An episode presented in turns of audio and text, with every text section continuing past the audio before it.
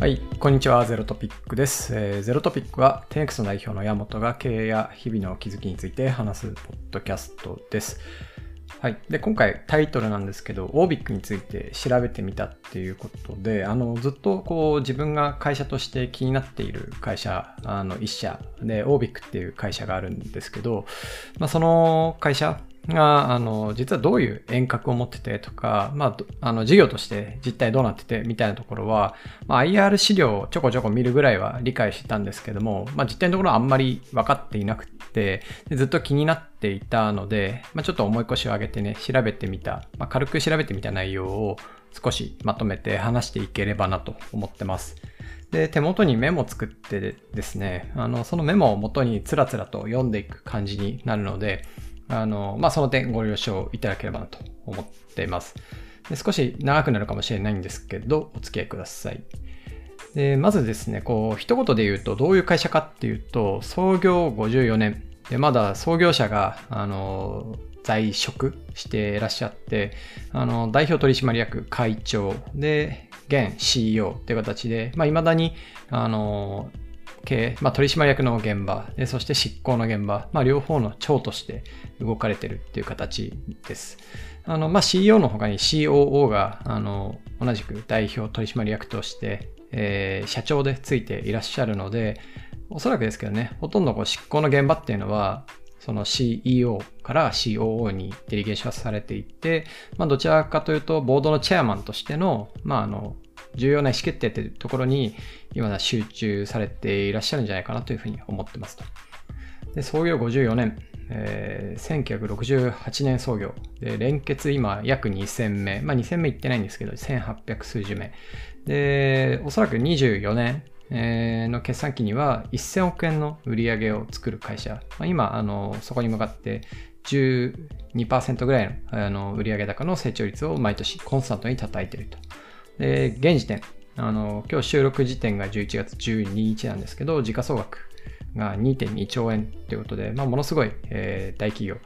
ただ、こう2000人っていう人数で2兆円っていうこの時価総額、これはすごい効率性が高い会社であるってことを表しているかなと思ってます。で一つね、数字遊びみたいになっちゃうんですけど、あの、まあ、OBIC、彼らが提供しているものって、明確にこう SARS ではないんですけど、まあ、いわゆるこう SARS に非常に近しいビジネスモデルうだなっていうふうに個人的には思っていて、で、じゃあ SARS として見直した時の、まあ、正確ではないんですけど、ルールオブ40っていう、こう SARS の、なんていうんですかね、えーっと、成長性というか、あの、まあ、いい SARS かどうかを測るメトリックスがあるんですよね。それが、あの、売上中の Y-on-Y の成長率と、あと営業利益率。これを足し算したものが40超えると、まあ優秀だなっていう、あの、よく言われる。まあ、特に成熟した SARS で言うと優秀だなって言われる世界があるんですけど、まあ、オビックをね、SARS の会社として見なしたときに、このルールオブ40って75%ぐらいに達するんですよ。まあ、それはもう驚異的な営業利益率の高さによって、えーまあ、この75っていう数字が出てくるんですよね。おそらく開示はされてないんですけど、まあ、相当にリカーリングが強い事業だっていうふうに思っていて、まあ、このルールオブ40で当てはめる、あの僕は一定の妥当性もあるかなっていうふうに思ってますと。であとは、こう、とにかく情報開示に対する脇がめちゃめちゃ硬くって、全く情報が外に出てこない、あのです。なんか世の中にほとんどこう足跡というか足跡を残さない会社だなと思っていて、まあ、現社長のインタビューみたいなのも、もうウェブ上に1記事しか見当たらない。それはもう新卒採用向けの1記事しか見当たらないっていう、そんな会社なんですよね。で、今回はね、こう開示されている情報を、まあ、デスクトップリサーチしたものに過ぎないんですけど、それを集めるだけでも結構こう彼らのスタンスみたいなのが見えてくるので、まあ、ぜひこう一緒に追っていければなと思ってます。はい。えー、で、ちょっと企業理念、上の方から見ていきましょう。えー企業理念がですね、人材の成長が会社の成長、イノベーション、破壊と創造。これがビジョンになっていて、ミッションが情報システムの提供を通じ、顧客の事業改革を支援し、えー持続可能な経営基盤の構築に貢献するってことを書いてます。で、あの、なんだろう、サービスページみたいなのもあって、そのサービスページにはこのミッションに近しいことが書いてるんですけど、まあ、めちゃめちゃこう広いですよね。広範。広範なミッションを掲げていて、で、ビジョンは、なんというか、あれですよね。まあ、要はイノベーションやっていくぞと。で、そのために人を育てるんだっていう生きがいが、生きがい？あの、意気込みが感じられるものかなと思ってます。で、今風に言うと、要は DX やりましょうっていう、なんかそんな話なのかなというふうに思いますし、この後ろで見ていく事業の構造とかを見てっても、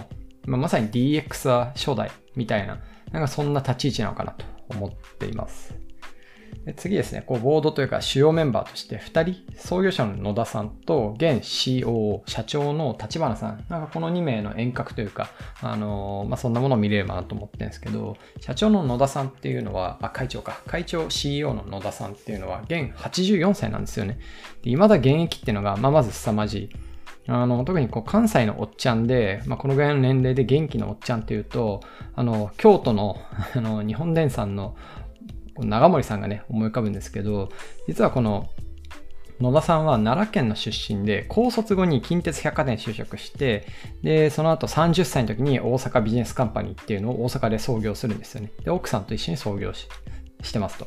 で、今創業から54年なんですけど、まあ、30歳の時に起業している、えー、関西のおっちゃんっていうので、多分ここの、えー、長森さん、えー、野田さん、全然こうつながりもない、全然別の授業に見えますけども、やっぱりこう、関西の人って、なんか、こう、なんですかね、キャラの濃い創業者がいらっしゃるんやなっていうのを勝手に思いましたと。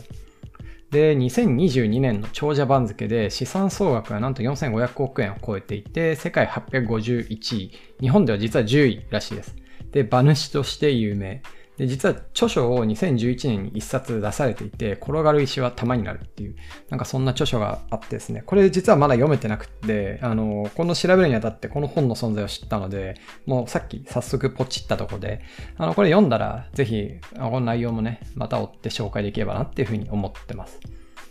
で、次がこう代表取締役社長、COO の立花昌司さん。で、彼は現61歳ですと。で、彼はもう、えー、61年大阪府生まれ。で、関大、関西大学小学部卒。で、オービックに入社。で、その後そこからプロモーションを重ねていって、えー、2004年に取締役、5年に常務取締役、7年に専務取締役、2008年に、えー、取締役副社長を経て、2013年から現、えー、代表取締役社長 CEO という形に就任。で彼は、えー、取締役と、えー、執行両方兼ねていると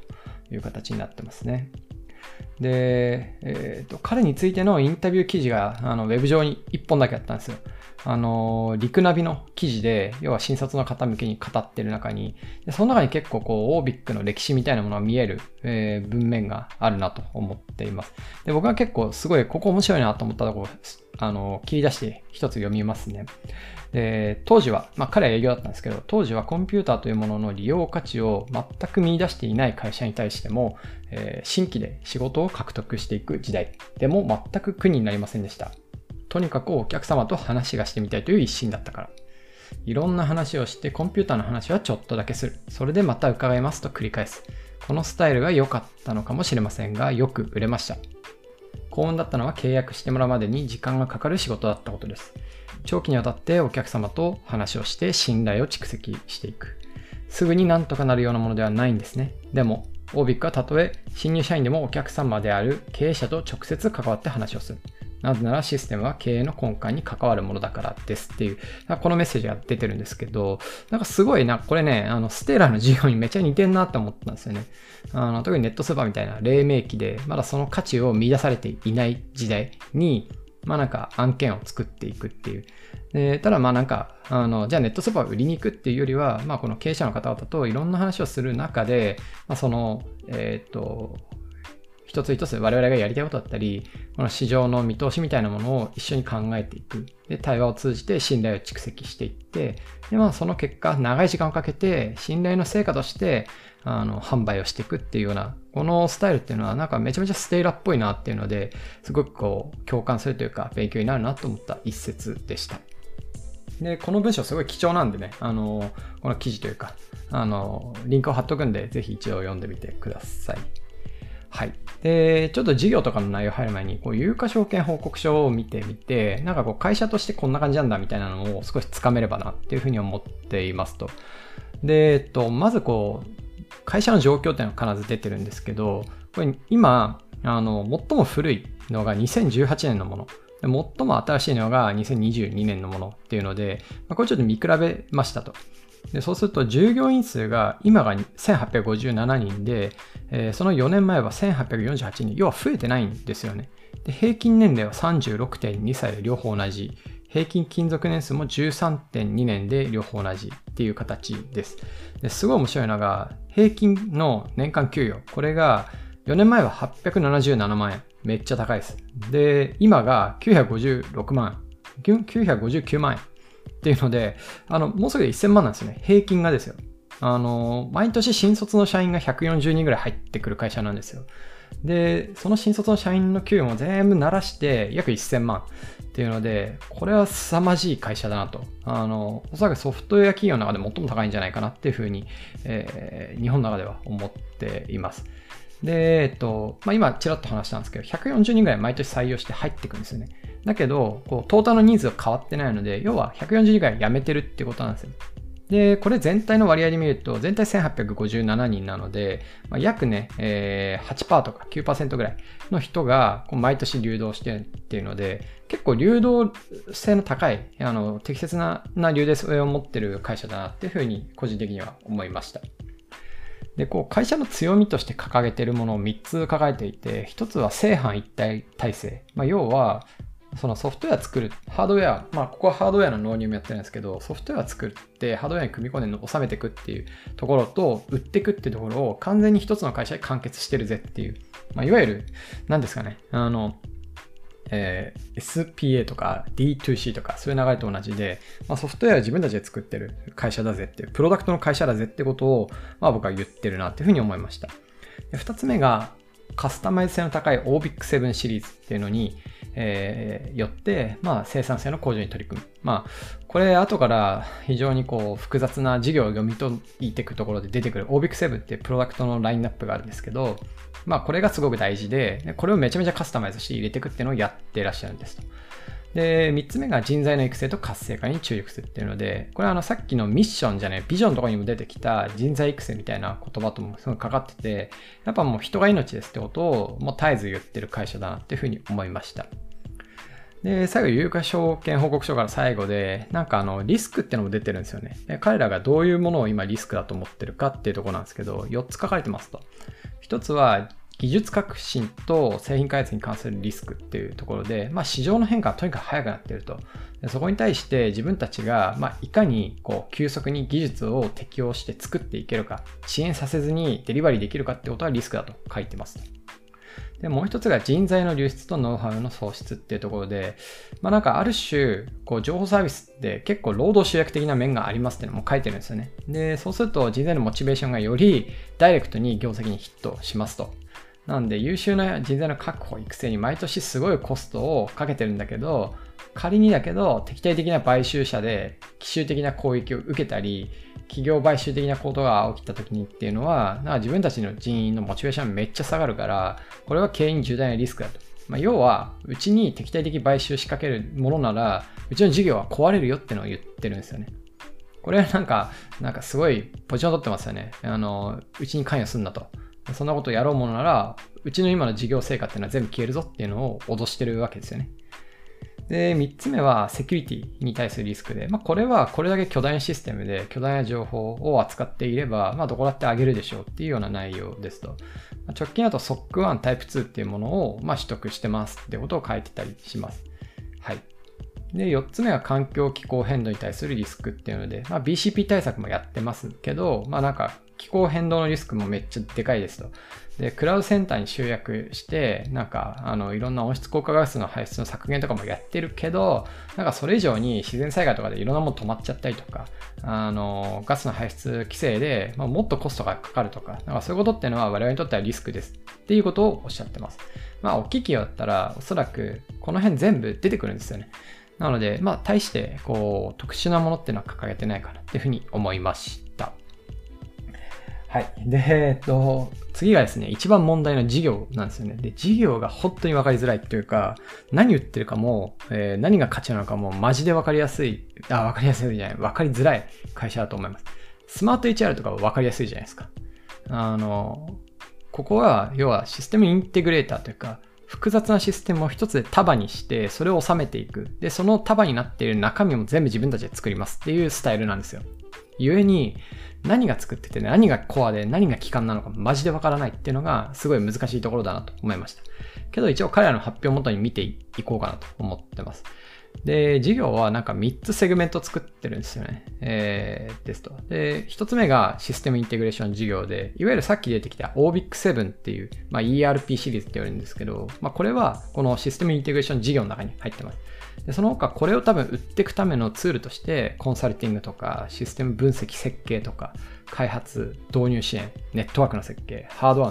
ードウェアの導入とか要はもう OBIC7 を入れて動かすための周りで必要になること全部がこの事業の中に詰まってるんですよね。それがシステムインテグレーション事業っていうので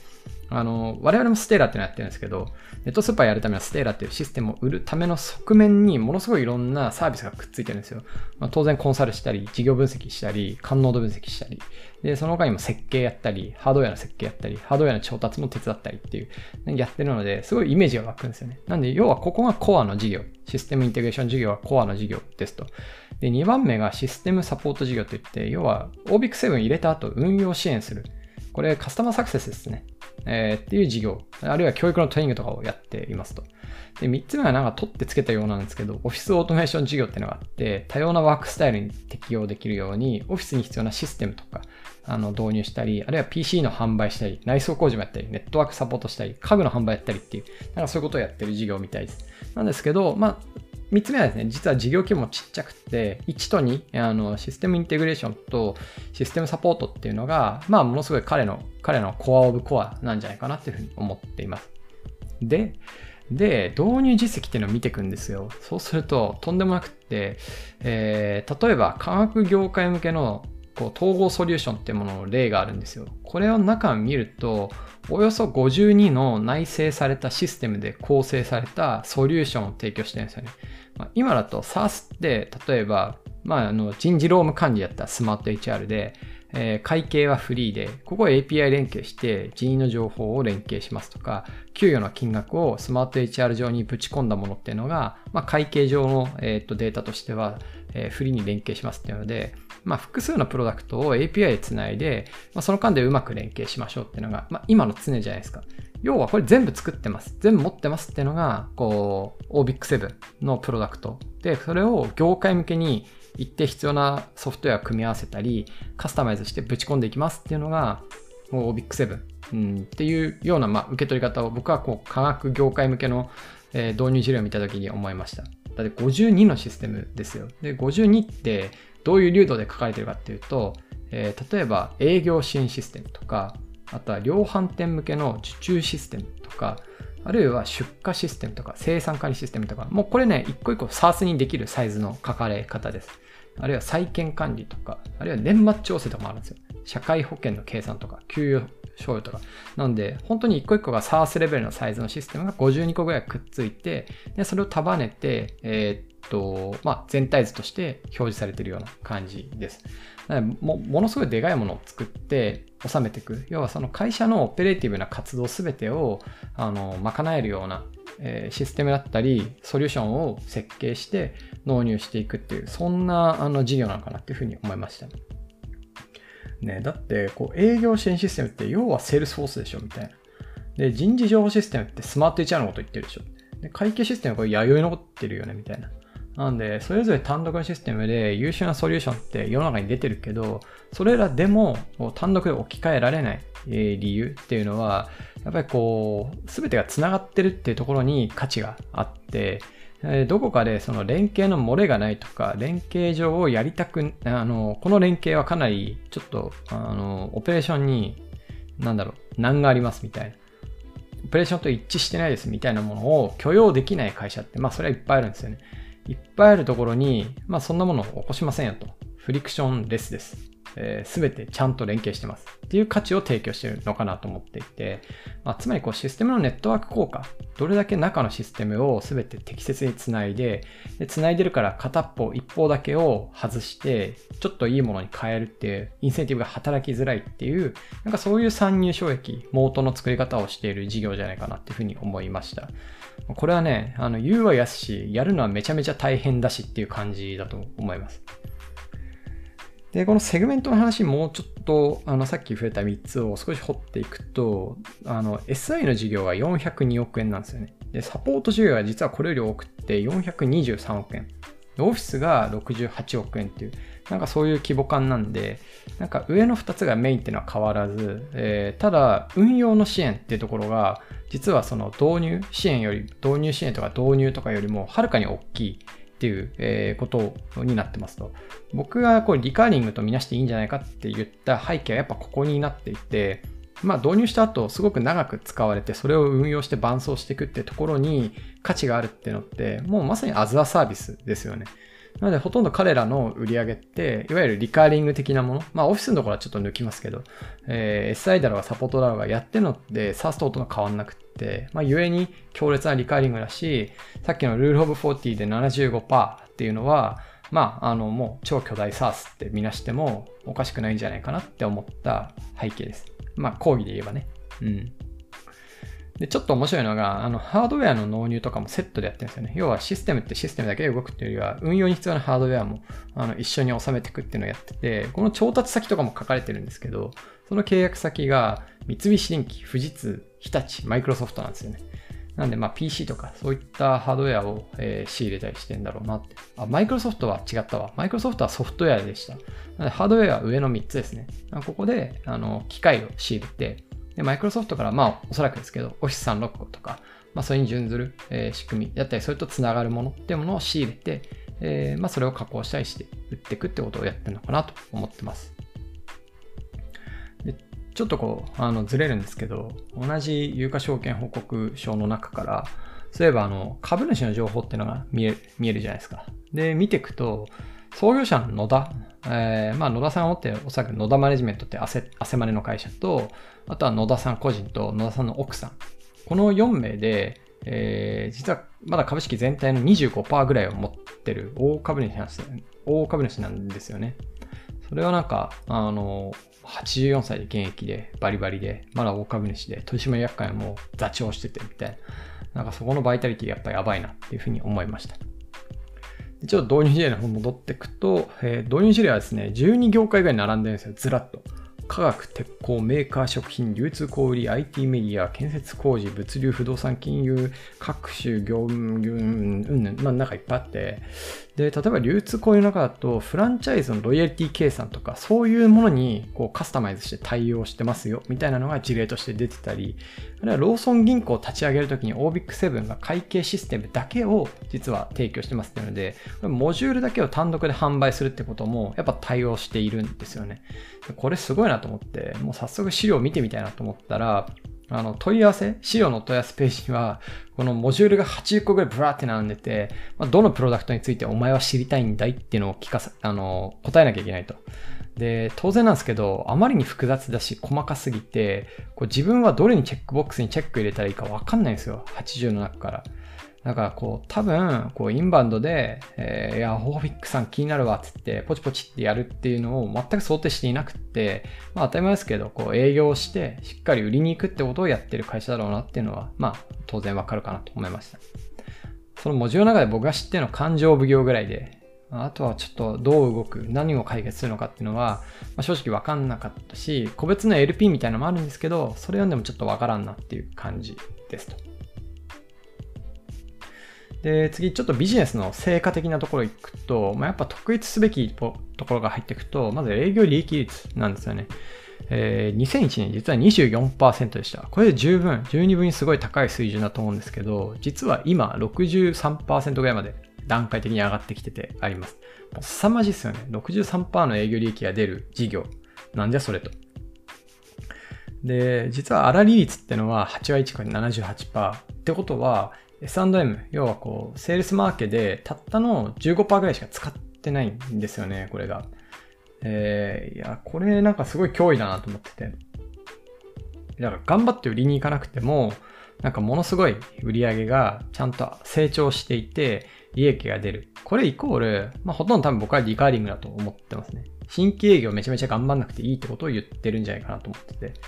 だからこの会社の本当の強さは、なんか見てみたいのは NRR みたいな、なんかそういう指標がどういう推移してるのかっていうのは見ていきたいし、コホート？そのある年にローンチした、あのリリースしたサービスとか、パートナーさんの事業っていうのが、その何年続いてどのぐらいの成長率出してるのか、ここがものすごい高い水準で積み上がってるんじゃないかなっていうのが個人的な予想です。はい。で、1人当たりの売上高も4200万円と極めて高くって、ただより脅威なのはこれが毎年数パーセント単位で改善されてるんですよ。去年とか6%とか改善されてて、いや、それが驚異的だなと。生産性の改善幅がすごい。これがすごいなと思いました。そうですね。あとはちょっと軽く見ていくと、人的資本みたいなところ。これ統合報告書の中で、まあ、あの、えー、ESG 的なのの、まあ、人的資本の部分を見ていくと、なんか僕らの会社にまずちょっと戻ると、立ち戻ると、やっぱダイバーシティとかっていう観点でソフトウェア作っていくって時に女性の社員を採用していく。例えば女性のソフトウェアエンジニアって、やっぱ市場に肌感としては1割とかしかいないので、普通の採用活動とかしていくと、全体のあの10%しかエンジニアはいません。まあ、コーポレートとか鳴らしても、まあ、うちでもなかなかその女性比率をちゃんと3割ぐらいまで上げていくっていうのが、まあ、喫緊チャレンジとしてあるなっていうふうに話してたんですよね。で、今の OBIC を見ると、実は2割切ってて、女性社員比率19.8%で、管理職比率で言うと9.1%っていう形になっているので、やっぱりこうソフトウェアの会社っていうのは、こういうところっていうのは数値感としてはすごく似てくるんだろうなっていうふうに思っています。他方で彼らは営業だったり、まあ、その他のサあのサポート的な職種も多くで、まあ、この辺りの比率っていうのは、実はこう会社の職種別に見るとどうなってんだろうみたいなのは、結構単純に気になりましたね。で、もう一個はキャッシュフロー。キャッシュフローものすごい強くって、毎年200億円ぐらいのフリーキャッシュフローが出てくっていう、なんかそんな会社になってますと。まあ、売上が800後半 ?900 億円か。900億円中盤ぐらいの会社で、で、毎年フリーキャッシュフローが200億円出てくる。で、それもうどう投資してもいいよってなると、もうすごいなんていうか、あの、この会社って、こう、なんだろう、ちょっと事故ることができちゃう会社だと思うんですよね。例えばその200億円使って、まあ、どっかを買収しますとか、まあ、あるいはこう、現預金もすごい溜まってるので、それ使ってなんか大きいアクションするっていうの。でもそうはせずに、なんかチクチクチクチク積み上げてきて、まあ、健全な財務基盤と、これだけ堅調かつ、あの、素晴らしいグロースするあの、事業を作れるっていうのは、なんとなくなんですけど、こう関西というか、西の匂いがしますよね。大阪の会社やなっていう、なんかそういうこう、アキンドの遺伝子みたいなものが、なんとなくこの PLBS とか見てる、あるいはキャッシュフローとか見てると感じられる。まあ、似たような会社として、やっぱモノタロウも僕はその、まあ、キャッシュフローは結構 彼らも大変だ。まあ、財務キャッシュフローは強いんですけど、えー、みたいですけど、えー、なんだろうな。しっかり積み上げて商売を成立させていくっていう遺伝子があるとか、なんかそういうところは、なんか似てる遺伝子を感じるなと思いました。ちなみに、モノタロウは兵庫県の会社です。で、あと最後ですね。これはまあちっちゃい話なんですけど、僕はアメフトやってたんですけど、まあ、アメフトといえばオービックシーガルズっていうぐらい、こう社会人チームの中ではシーガルズってすごく一つブランドなんですよね。めっちゃ強い。で、なんでアメフト持ってんだろうっていうのは結構気になってて、実はまだこれ答えが出てないです。で、ちょっとこれはまた調べたいなと思ってるんですけど、自分のこう大学の先輩も所属していたりとか、あるいは近年も、あの、近年もっていうかもうここ10年、20年ぐらいずっと強いんじゃないかなっていうチームで、なんか常にやっぱこう上昇の、あの、雰囲気を出しているのが、このオービックっていうブランドやなっていうふうに思いましたね。はい。まあ、あの、新卒含めて平均年収1000万の会社は、やっぱりこう、違うなと思いました。はい。ということで、えー、っと、一旦今日はね、えー、ざざっと調べたことをバラバラと話してみました。多分このオービックに資するような事業をやるには相当なね、仕込みが必要で、めちゃめちゃ体力がないと、この会社をひっくり返すのは難しいだろうなっていうのが率直な印象です。で、あとは、さっきポチった転がる石は玉になるっていう、まあ創業者の野田さんの本をね、まあまずは読んでみたいなと思ってるので、結構届くのを楽しみにしてます。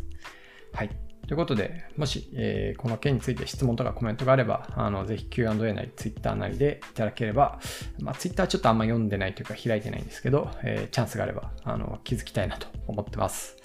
はい、それでは。